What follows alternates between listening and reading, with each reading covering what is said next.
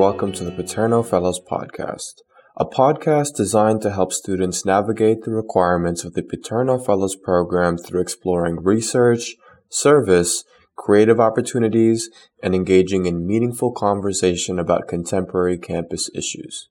This is a podcast created by and for the students of the Paterno Fellows program. I'm your host, Ladin Suliman and today we are joined by Jeremy Engels, who was a professor of communication arts and sciences and is actually the director of the Paterno Fellows program here at Penn State. His most recent book, The Ethics of Oneness, Emerson, Whitman, and the Bhagavad Gita, Engels attempts to counter the pervasive and problematic American ideals of hierarchy, exclusion, violence, and domination by reconsidering our ideas of unity. In this conversation, Jeremy and I discuss fate, free speech, and the Paterno Fellows program, and much more. Without any further ado, my conversation with Professor Engels. All right. Uh, today we are joined by Professor Jeremy Engels. How are you doing, sir? I'm good. How are you today? I'm doing great. I'm doing great. It's been a busy couple of weeks, but it's nice to sit down and have a conversation with you today. Yeah, it's really great to be here too. Can you believe it's already November? It's crazy. Time flies. Time really does fly. yeah.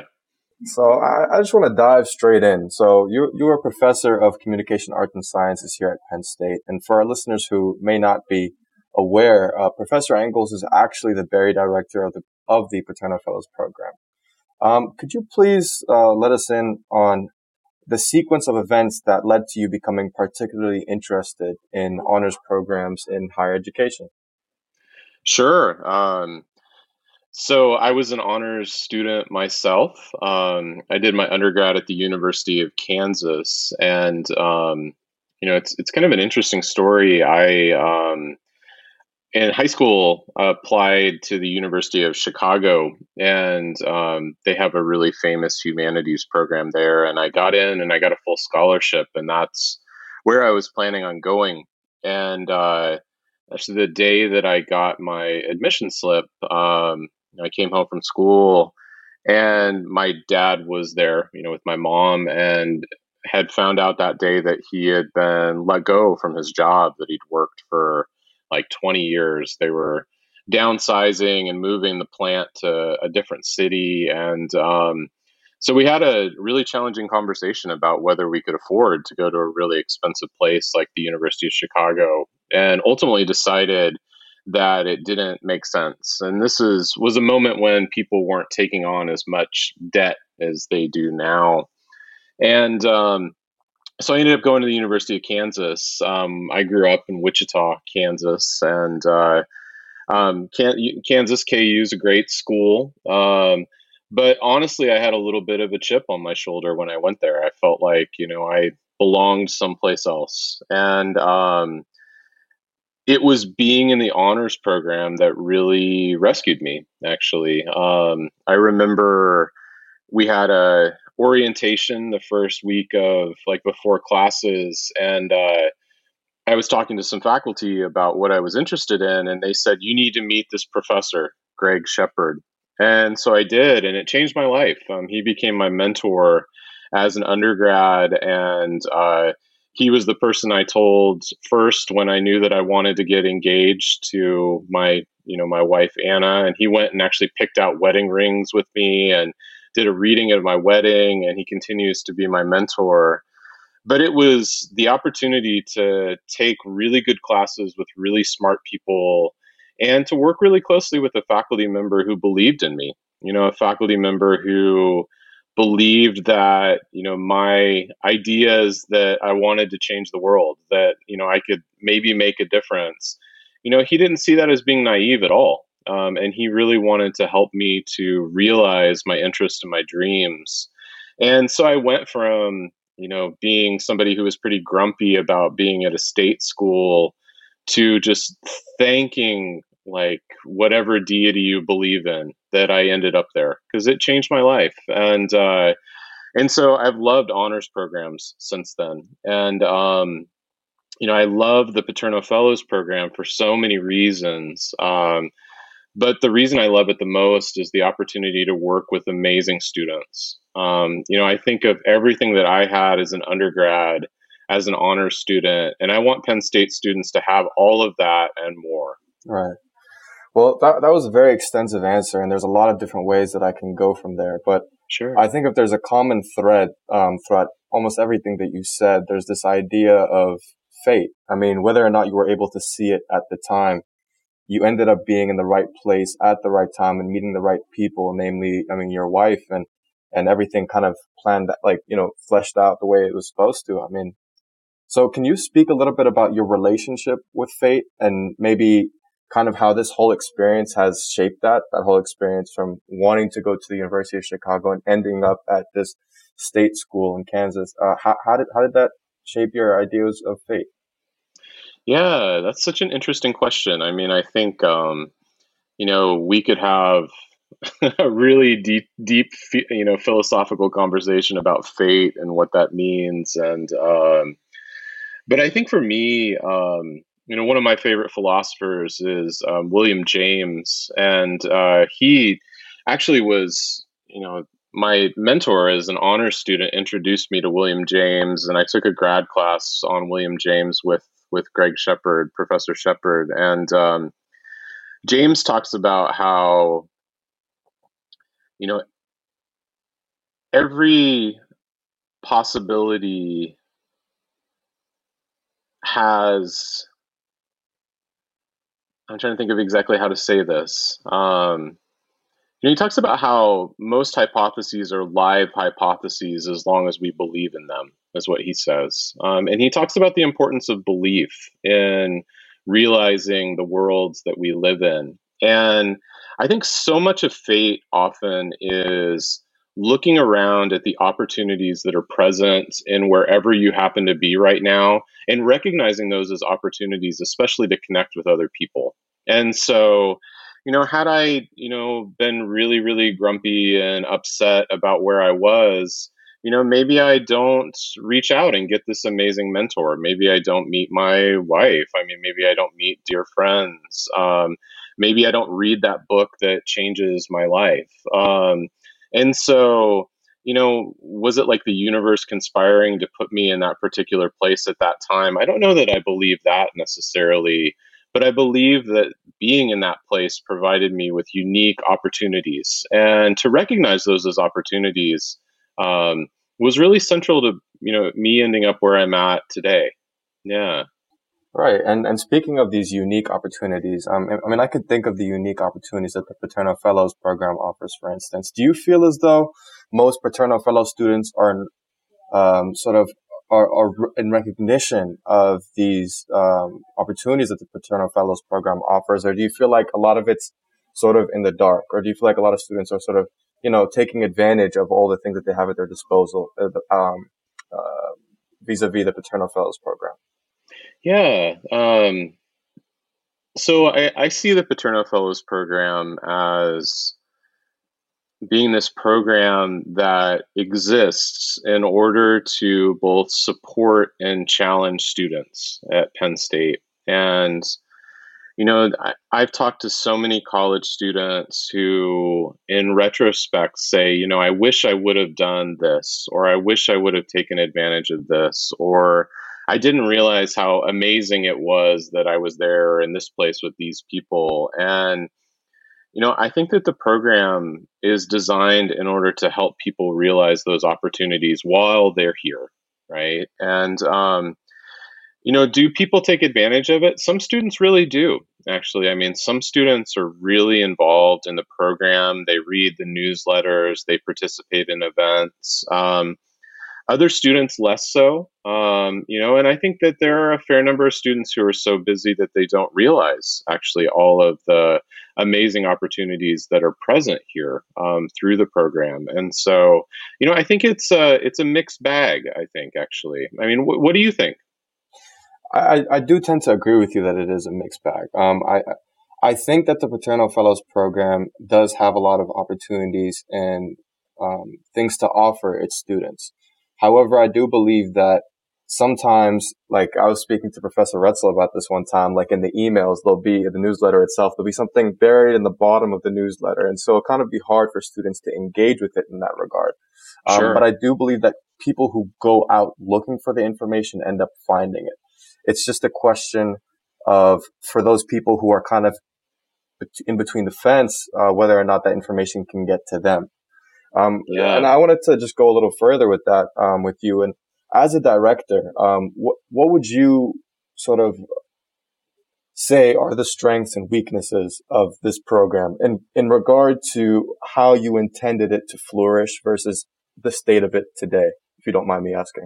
Sure, that's a great question. Um, you know, b- before responding to that, um, something that you just said really, really strongly resonated with me, and um, know, I was thinking about how you know, one of the things that my mentor told me about being at the University of Kansas, which is a great school. I mean, like, I don't want to rag on it at all. It really is. Um, but he told me, he said, look, you can get just as good an education here as you could at a place like the University of Chicago or Harvard. You just have to work a little harder at it. You just have to work a little harder to seek out the opportunities, to seek out the professors, to seek out the conversations that you want to participate in. And I feel that way about Penn State too. I mean, I think you can get the best education in the world in our college. Um, we have this amazing network of alumni and mentors. Um, but so much of the quality of a person's education here depends on their own initiative, right? I mean, like how much they're willing to maybe go above and beyond and put a little bit of extra effort in. And um, in terms of like strengths and weaknesses of a program um, i don't know i mean how do you encourage students to recognize that in order to get the most out of their time here they're going to need to put in extra work um, because everyone is so busy right i mean you know with classes with extramurals with jobs um, everyone already is almost completely saturated um, and so there are often these wonderful opportunities that we present to students, but people feel like they're too busy to partake in them. And so I feel like that's a challenge. I mean, I think that's a challenge with uh, university life in general, actually. You know, I don't think that that's just indicative of our program. Um, yeah, and so if any listeners out there have ideas for how we can do a better job at that, I would love to hear them. Um, and I think that to me speaks to how I imagine, uh, you know, the greatest strength of this program. I mean, I would say actually, I think two things are the greatest strengths of this program. Um, you know, this program is truly democratic, which I appreciate. You know, um, anyone can participate if they want to. There are, you know, if you choose a major in our college, um, any student who wants to be a Paterno Fellow is welcomed. Um, and then it's really just on whether you um, you know meet the requirements or not. Um, and so we're not barring anyone from participating. You know, I think that's probably the greatest strength of the program um, is that it really is a place where democracy thrives. But I think the other great strength is how open I am and how open Josh is and how open Barb is and how open the college is to students' viewpoints and opinions and perspectives. Um, the thing I love most really about this, you know, this job is the opportunity to work with great, brilliant students. And I love it when students bring ideas for projects or initiatives or things that they want to do to me. Um, and then the conversation becomes about like, how can we make that happen? Um. That's my favorite conversation to have. I'd say something that you said that really resonated with me was uh, when you spoke about, you know, the quality of the education is really dependent upon the student themselves and how much they want to learn, you know, and their their kind of drive yeah. for learning. As a student and looking around the student body, I think I've observed something that's become more and more characteristic of students at university today. Um, I think a lot of students have a I don't want to say just wrong, but there's something wrong about the way that they look at a university. I think that they look at it as sort of the barrier for entry into the job market rather mm. than an asset in and of itself. Um, there's sort of like this tendency to go away from education and towards, okay, what am I going to use in real life? You know, just this obsession with uh, practical technicality, that kind of thing, which certainly is important and serves its purposes. Sure. Um, but what would you say is the harm of that kind of mentality um, in uh, for for students in university? Yeah, I I know exactly what you're saying, and to me, I partly experience it in um, you know this move that we make in our culture. I mean, scholars have a number of names for it. Neoliberalism is one of them, but basically measuring the value of everything in terms of the market, its market value. And so university becomes an investment that one makes, um, and students become customers as opposed to students. And, uh, you know, I, like a lot of faculty, have had parents contact me at the end of a semester. Um, and it's always weird when parents, you know, contact me about a student's grade as opposed to like students. Um, but I've had parents contact me and say, look, we paid a lot of money for this class. We bought an A. And I have to say, that's not how grades work. Um, you didn't buy anything. I mean, you know, the grade that you get is earned, it's not given like that. Um, but I think if we're always measuring uh, the value of something based on the outcome, based on some sort of like future possible benefit, there's a real danger that we miss out on all of the opportunities in the present that we've been talking about, right? Um, because all of a sudden, these things that are really intangible and that we can't put a market value on, a dollar value on, maybe don't like if we're looking forward, they don't seem as important. Um, but like the value of college is really found in you know the 10 or 15 minute conversation you have with your professor in office hours or with like a group project. I know everybody hates group projects um, but the bonds that you form and what you learn from your classmates in those projects are skills for life that you can't measure you know in terms of like a market value. Um, so i think there's a real danger that we miss out on opportunities. We miss out on chances. Chances really to grow right? I mean you know i think it's important.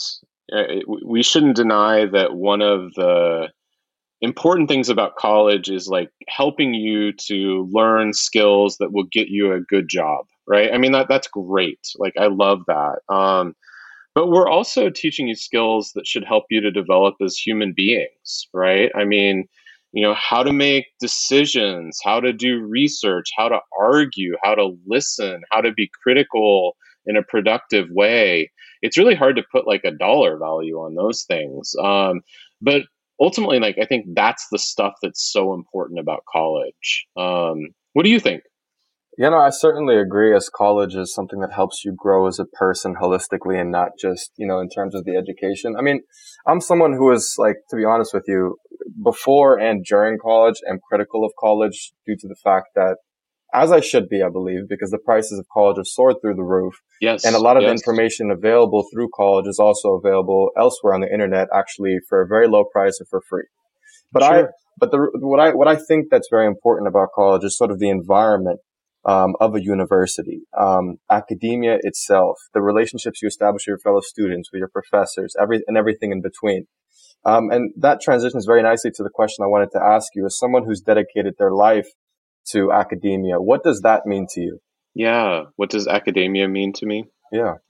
Yeah. Um, you know that that's it's a question I think that you know academics wrestle with all the time because academia is undergoing these big changes right now that you you know you put your finger on right i mean the decline in state support and the correlated rise in the cost of college, which bars entry to so many people, saddling students with massive massive amounts of debt, um, you know, a contracting job market, um, the shift to contingent labor um, away from, you know, contracts that really protect people with things like insurance and whatnot. I mean, these are things I wrestle with all of the time. But I mean, to me, academia really is. You know, I was going to say it's a dream, um, but that's not quite the right language because it makes it sound like a fantasy, and it's not. Um, you know, I think academia is where we train to become citizens. I think it's where we learn the essential skills of self government and government and working with others in communities. Um, and if that doesn't happen in academia, I'm not quite sure where it happens. I mean, it may be on the ground. Um, but this is like a four year concentrated shot of learning these, you know, life skills. Um, and as somebody who you know the only thing i ever wanted to do was be an academic. I mean like i love school. I always have. Um, i love reading. I love talking with other people about ideas. And you know if that's not happening in academia i'm not sure where it's happening. It's not happening on twitter. Um, you know i mean like I end up reading my Twitter feed when I want to feel really resentful and angry at you know at things. Um, but if we don't have a space where we can come together and really engage deeply with ideas, um, you know, I think that harms our society. And so, you know, I think you know academia has that training for democratic citizenship aspect, but it also has this, you know, this sort of dream of true intellectual exchange I think. Yeah, I certainly agree. Um, and I wanted to ask you. I mean, this is maybe a little bit um, off topic, but uh, that, I'd say it's on topic. But today we actually have a quite controversial speaker coming to campus, as I'm sure yeah. you're aware. Um, and and you, and you were speaking about this sort of like the, the the dialogue and this importance of you know the university as like a you know like the starting point for becoming a citizen and sort of teaches you how to become a citizen and engage in meaningful dialogue with people who you may or may not disagree with. Um, do you think that one, are you on board with having this speaker coming to campus? And two, what do you think about the attitudes of the general student body towards um, such a speaker with the protests and such? And I'm sorry yeah. to, to, bring you into this controversy, but I just no. was, I was interested. I think if uh, if we can't talk about the really important events that are actually happening in the world, then we're not doing our job. And so, I, um, I uh, you know, I think it's important to have intellectual exchange and of ideas. Um, but that's not what's happening with this event on campus tonight. I mean, the event on campus is set up to be a provocation, right? I mean, and should the university allow hateful provocations? Um, you know, I, I, personally I don't think so. I mean, I don't think that the university has an obligation to give people a platform to participate in hate speech, um, which is what's going to happen tonight based on what this particular speaker has done in the past. Um, but the decision was made, and um, I'm still trying to wrap my head around the fact that student activity fees are being used to pay for the speaker. I believe is what I read. Um, like eighteen thousand dollars, which is a lot of money, and for um, the security detail in and of itself, I believe. Yeah, and also charging you know admission um, for for like VIP seats is what uh, what I've read, um, and all of that. Um, but you know, decisions get made at the university higher up level um, that faculty may or may not have a say in right? I mean we saw that with like the vaccine mandate you know faculty asking for that students asking for that and it not coming through. Um, that that happens. And so i think that you know trying to figure out how best to respond to hate speech when it happens is actually an essential skill of democratic citizenship. And so I think that the ways that students are responding to this that I've seen, and again, like I, you know, I've been paying some attention, um, but I think that some of the information is circulating through networks that I'm not a part of as like a faculty member. So I'm just recognizing that as being a reality of things. Um, but my understanding is that there is an alternative event that's happening um, at the same time, right? right. At, at, at the hub, right? Yep. Yeah, I think that is a brilliant way of responding to something like this is to organize an alternative event that is a productive event. Um, because we know that hateful provoc- provocateurs want attention and they want reaction is what they want. And so often the best way that we can deal with them is just to ignore them altogether. Um, and so I think that's happening. And I also understand that there's a counter protest, I believe. Is, that correct? Yes. Do you know? Yes. Okay.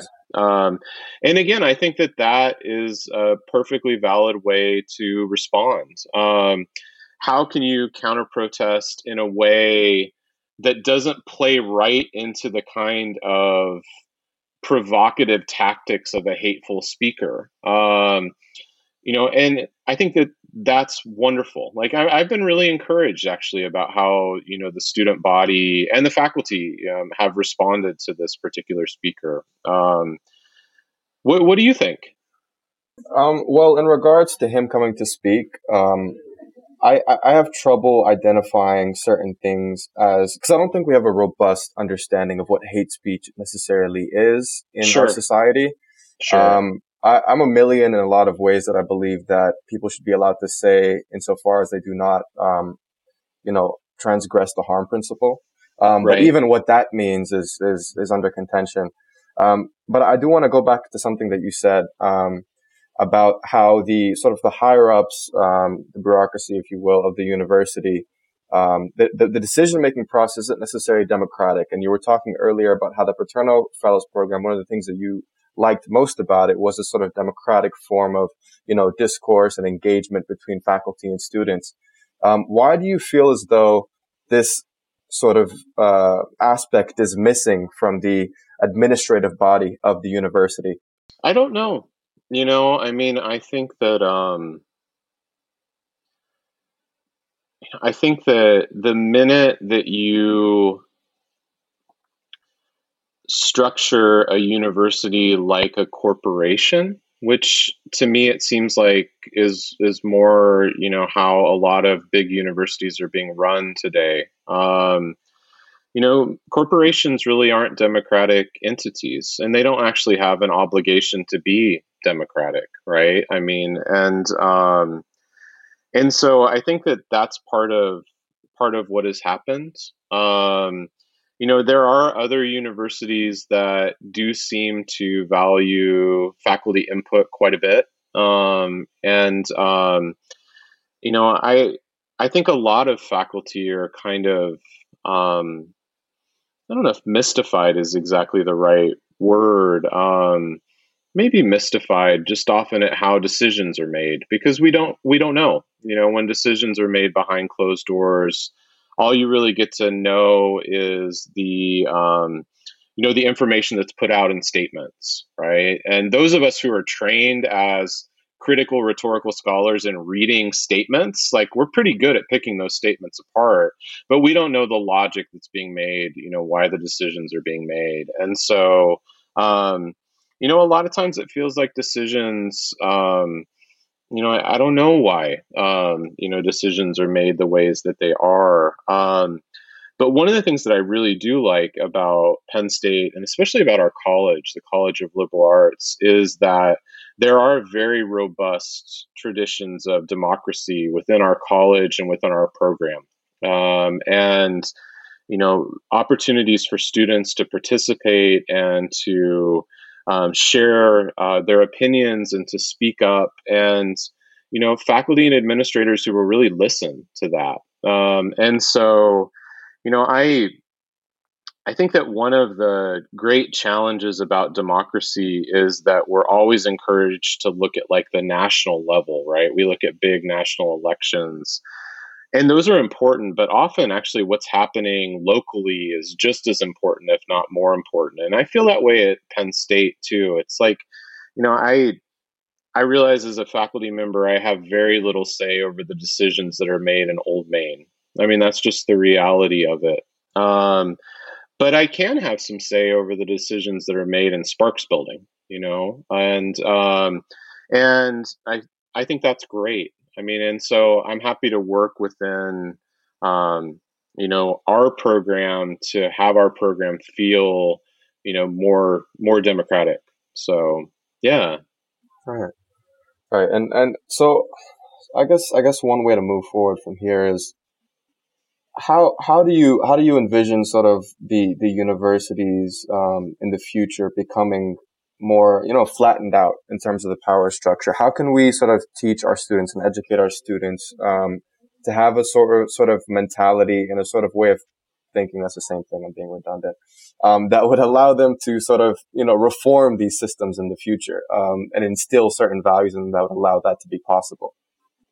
Yeah um, I don't know the answer to that question, um, and and I think my I don't know is is partly my answer because I think that that's a question that faculty and students are going to have to answer together, and I think that we will have to, you know, I think one of the amazing things, you know, as a professor of communication, as a scholar of deliberation and democracy you know, when you get a group of people, especially a diverse group of people together in a room, and you give them a common project that they feel passionate about, you know, magic happens. Um, it can. And um, I'd like to see more opportunities for that kind of magic to happen but it's not going to be administrators telling students how things have to be and it's not going to be faculty even telling students how things have to be.